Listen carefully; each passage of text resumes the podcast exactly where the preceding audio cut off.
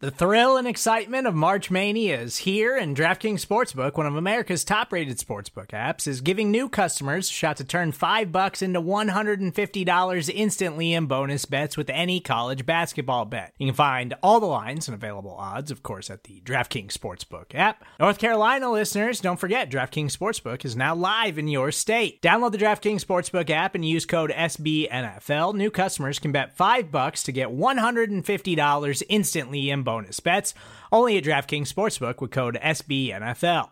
The crown is yours. Gambling problem? Call 1 800 Gambler or in West Virginia, visit www.1800Gambler.net. In New York, call 8778 HOPE NY or text HOPE NY. In Connecticut, help is available for problem gambling. Call 888 789 7777 or visit ccpg.org. Please play responsibly on behalf of Boot Hill Casino and Resort 21 plus age varies by jurisdiction. Void in Ontario. Bonus bets expire 168 hours after issuance. See DKNG.com slash B ball for eligibility, deposit restrictions, terms, and responsible gaming resources.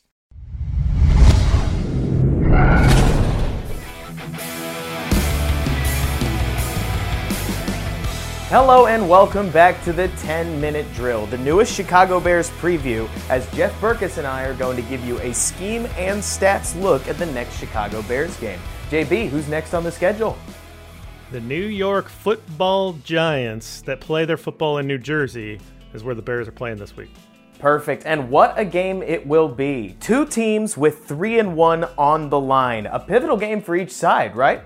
Yeah, if you're into wins and losses, this is the game for that, right? Two and one New York Giants hosting two and one Chicago Bears. No one would have thought those records would have came into this game, but here we are, two rebuilding teams with new coaching staffs going against each other. It's going to be interesting.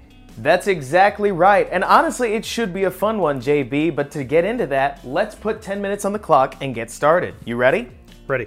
Perfect. The Chicago Bears are taking on the New York football giants in MetLife Stadium this weekend, and it should be an extremely interesting game. Let's start off, JB, with when the Bears have the ball. Schematically speaking, the Wink Martindale defense that the Bears are going to face is going to be a test. But JB, the success of the Bears' renewed rushing attack will largely come down to one player, number 99, Leonard Williams. In his first two games in this Wink Martindale cover one, cover three blitz heavy defense, the Giants were able to hold opponents to 3.81 yards per carry, but with Leonard Williams out, the Cowboys ran for over six. And with a Bears passing game that's certainly struggling, even though Wink Martindale Martindale's defense is not exactly a tough nut to crack through the air. Cover one and cover three beaters are extremely common in every offense. The blitz heavy nature of Martindale's defense and, well, Justin Fields' susceptibility to pressure mean that if the Bears can't get the ground game going, Jeff, this could be a long one. The Giants are the second leading blitzer in the NFL, and if Justin Fields is put into some clear passing situations, I sure hope he's able to speed up his timer. But JB, what are the stats telling you? Well, Robert, right in line with what you're saying, I wanted to focus on the Bears this week. A lot of talk about that poor passing attack through the first three weeks. You and I have both talked about it, but let's talk about the running game. 187 yards per game for the Bears on the ground, and they're going against a run defense that just got gashed by the Dallas Cowboys last week. They do have a lot of talent up front, a lot of high draft picks from that Dave Gettleman era for the New York Giants. So there are some talented players that play up front, and it will be a test for this offensive line to see if they can continue to run the ball, likely with backup running back Khalil Herbert getting the majority of the carries if David Montgomery is going to miss time. Bears are second in the league, only three yards per game behind the Cleveland Browns, who have one of the best running back duos David Montgomery and Khalil Herbert, they're showing that they're right up there. Absolutely, Jeff. There's a reason we put the star on Khalil Herbert within our visual chart over here on the board. Herbert was phenomenal against the Texans, and it would not surprise me given the Giants' weakness at linebacker, especially if Williams doesn't play, if the Giants may be in for a long one on the ground. Because obviously, if the Bears can stay out of passing scenarios, that's going to be beneficial to them. But, Jeff, we've got to talk matchups. Who are you watching on this Bears offense? Robert, I'm really interested to see what this interior offensive line for the Chicago Bears can do against Dexter Lawrence. I think Dexter Lawrence is a very talented interior defensive line player.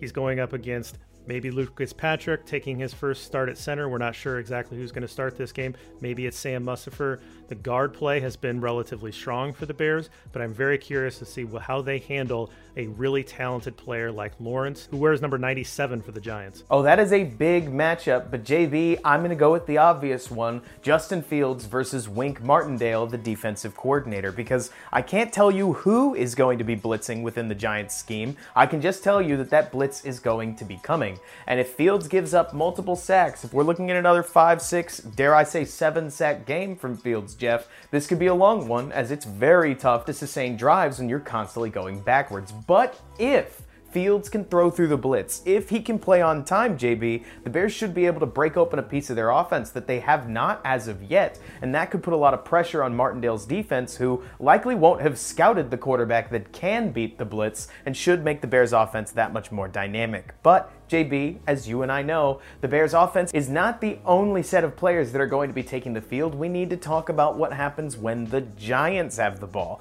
As the Bears have their hands full here, the Giants offense is awesome, honestly. It's only held back by the fact that, well, its quarterback and its pass catchers are kind of a letdown. They're actually running a very similar offense to what we see the Bears running with Justin Fields. Pack it in, play a lot of 12 personnel, feature your star running back in Saquon Barkley, try to make sure that your quarterback does enough to keep the defenders off of your run game without doing so much as to give the game away. But within that, I think that Daboll's creativity really comes to the forefront here as his RPO options. There's a zone read that I'll show right here on the board, Jeff, where not only did Jones pull the ball off the mesh point, he then threw a bubble screen once he drew the edge corner, and immediately the Giants popped off a 10 plus yard gain. There's some fun stuff within this offense, so if the Bears can stay disciplined, try to bite for as few fakes as possible, and certainly stop the run because the Giants will be trying to heat up on the ground, they'll put Jones in those unfavorable passing scenarios and test a Giants receiver group that up to now has been nothing but a source of frustration for Giants fans.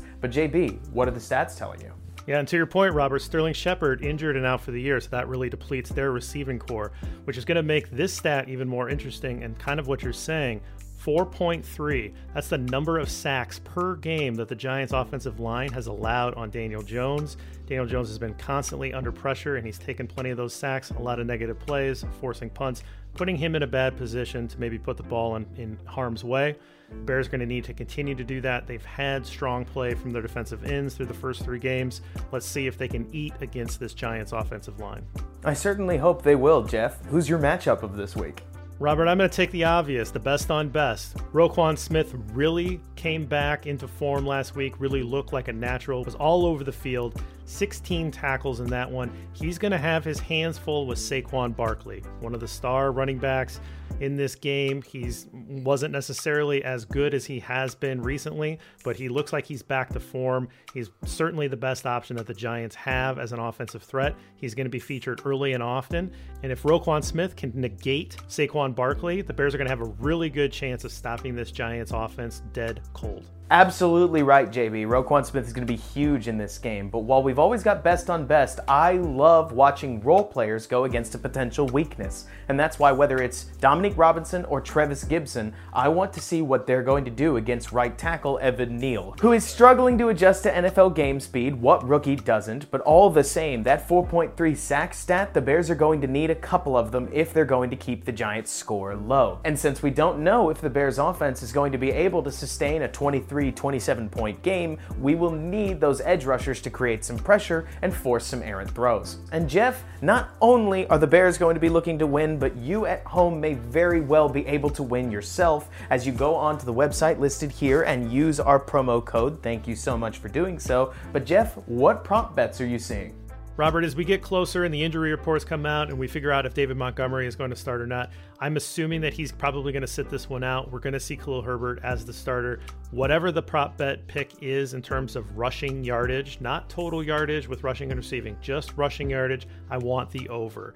I think Khalil Herbert is set up to be an incredible source of running yards. as long as he is the feature back. He is averaging an explosive run uh, one out of every four times he touches the ball from the backfield, which is an incredible rate. It's one of the best in the league. I know it's a small sample size, but it's one of those things where you think that he can probably sustain it given how the offensive line has been run blocking and just how explosive he is and how many moves he has to be able to break those big yards off. So I think that any number that they put up is not going to be able to contain Khalil Herbert in this one. So please give me the over for rushing yards on Khalil Herbert.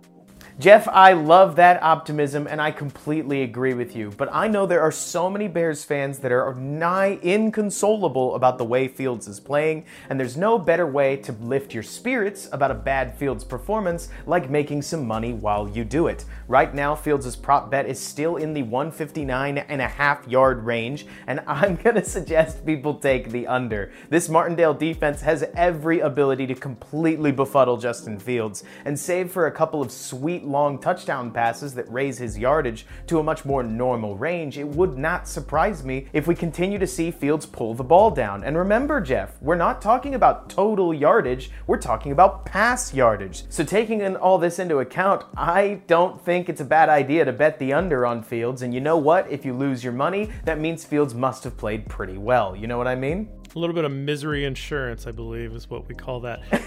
you know, I think that I'm going to go the other way and just mention that Darnell Mooney with 29 and a half yards. I know that that is a number that he has not been able to reach so far this year, which is very sad for a lot of reasons. But at some point, he's going to break out of this. I don't think much of the of the New York secondary uh, to be able to hold him back. I, he just needs one catch in some circumstances to be able to break 29 and a half. I think that's a worthy gamble in this one. I do think they're going to continue to try to get the passing game going. So I'm going to take the over on Darnell Mooney, 29 and a half.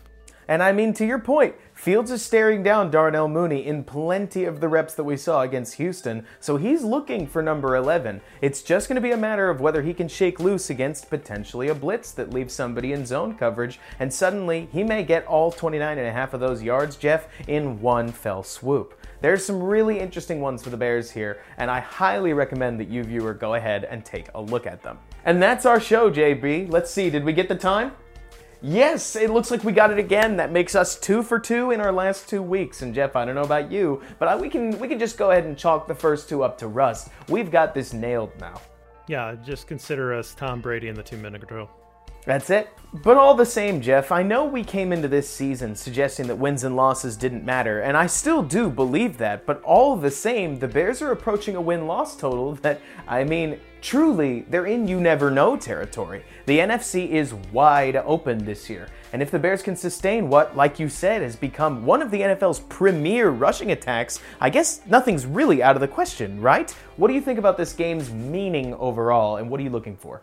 You know, before the year, I would have said that this is a game that I was looking forward to because it felt like both teams were probably pretty evenly matched. They were on a similar trajectory. They're restarting. They had new coaching staff. Obviously, Brian Daboll is a guy that I liked in Chicago. Uh, their new, new general manager as well, Joe Schoen. So they kind of stole from the Bills. It was a group that I was interested in. So I'm curious to see what the Giants look like early in their rebuild. As the Giants, I'm sure interested in what Ryan Poles and Matt Eberflus are looking like because that, those were potential candidates for them. And not only that, but the Bears traded with the Giants to be able to acquire Justin Fields. So both of these teams who have been around for a long time and have a long history are actually probably interested in viewing each other's rosters and each other's coaching staff. So I think it's going to be a fun game from that perspective. It really should. I mean, these are two offenses and defenses that I think are pretty well matched up for each other, not to mention, JB, if you are out there looking at wins and losses, which you'd be well within your right to do with three and one on the line, this is a nice this is a nice litmus test for the way that the Bears are going to look against the NFC East, as we obviously saw a tight matchup last weekend between the Giants and the Cowboys show that the teams are more similar than we would have thought. Like I said, JB, I know wins and losses weren't the ultimate goal of this season, but a win here could very well be the fuel the Bears need to maybe push for, dare I say, nine wins. But hopefully that doesn't get me on old takes exposed by the end of the year. Robert, eight wins would cash a pretty good bet that I have on the Bears so I'll just take eight. there you go. Well, Jeff, that's going to do it for our show. Anything coming up that people need to be watching out for? Join me Sunday morning for the Gambler's Den, where we're going to go through all of our bets, our prop bets. We're going to set your fantasy lineup. We're going to talk about start, sit, and trades. And of course, I'm going to cry about my survivor pick getting knocked off last week, which was the Kansas City Chiefs. Brutal, Jeff, and I would have been right there with you. That's why I stopped playing Survivor Leagues. But keep an eye out for Bear With Me right after the game and the usual All 22 review that we do on the channel. Make sure you take a look at the latest highlight we've posted. I went over the run game that the Bears have going, and it looks chef's kiss, Jeff. So keep your eyes on Second City Gridiron for of your Bears content needs. Bear down, and thanks so much for bearing with us.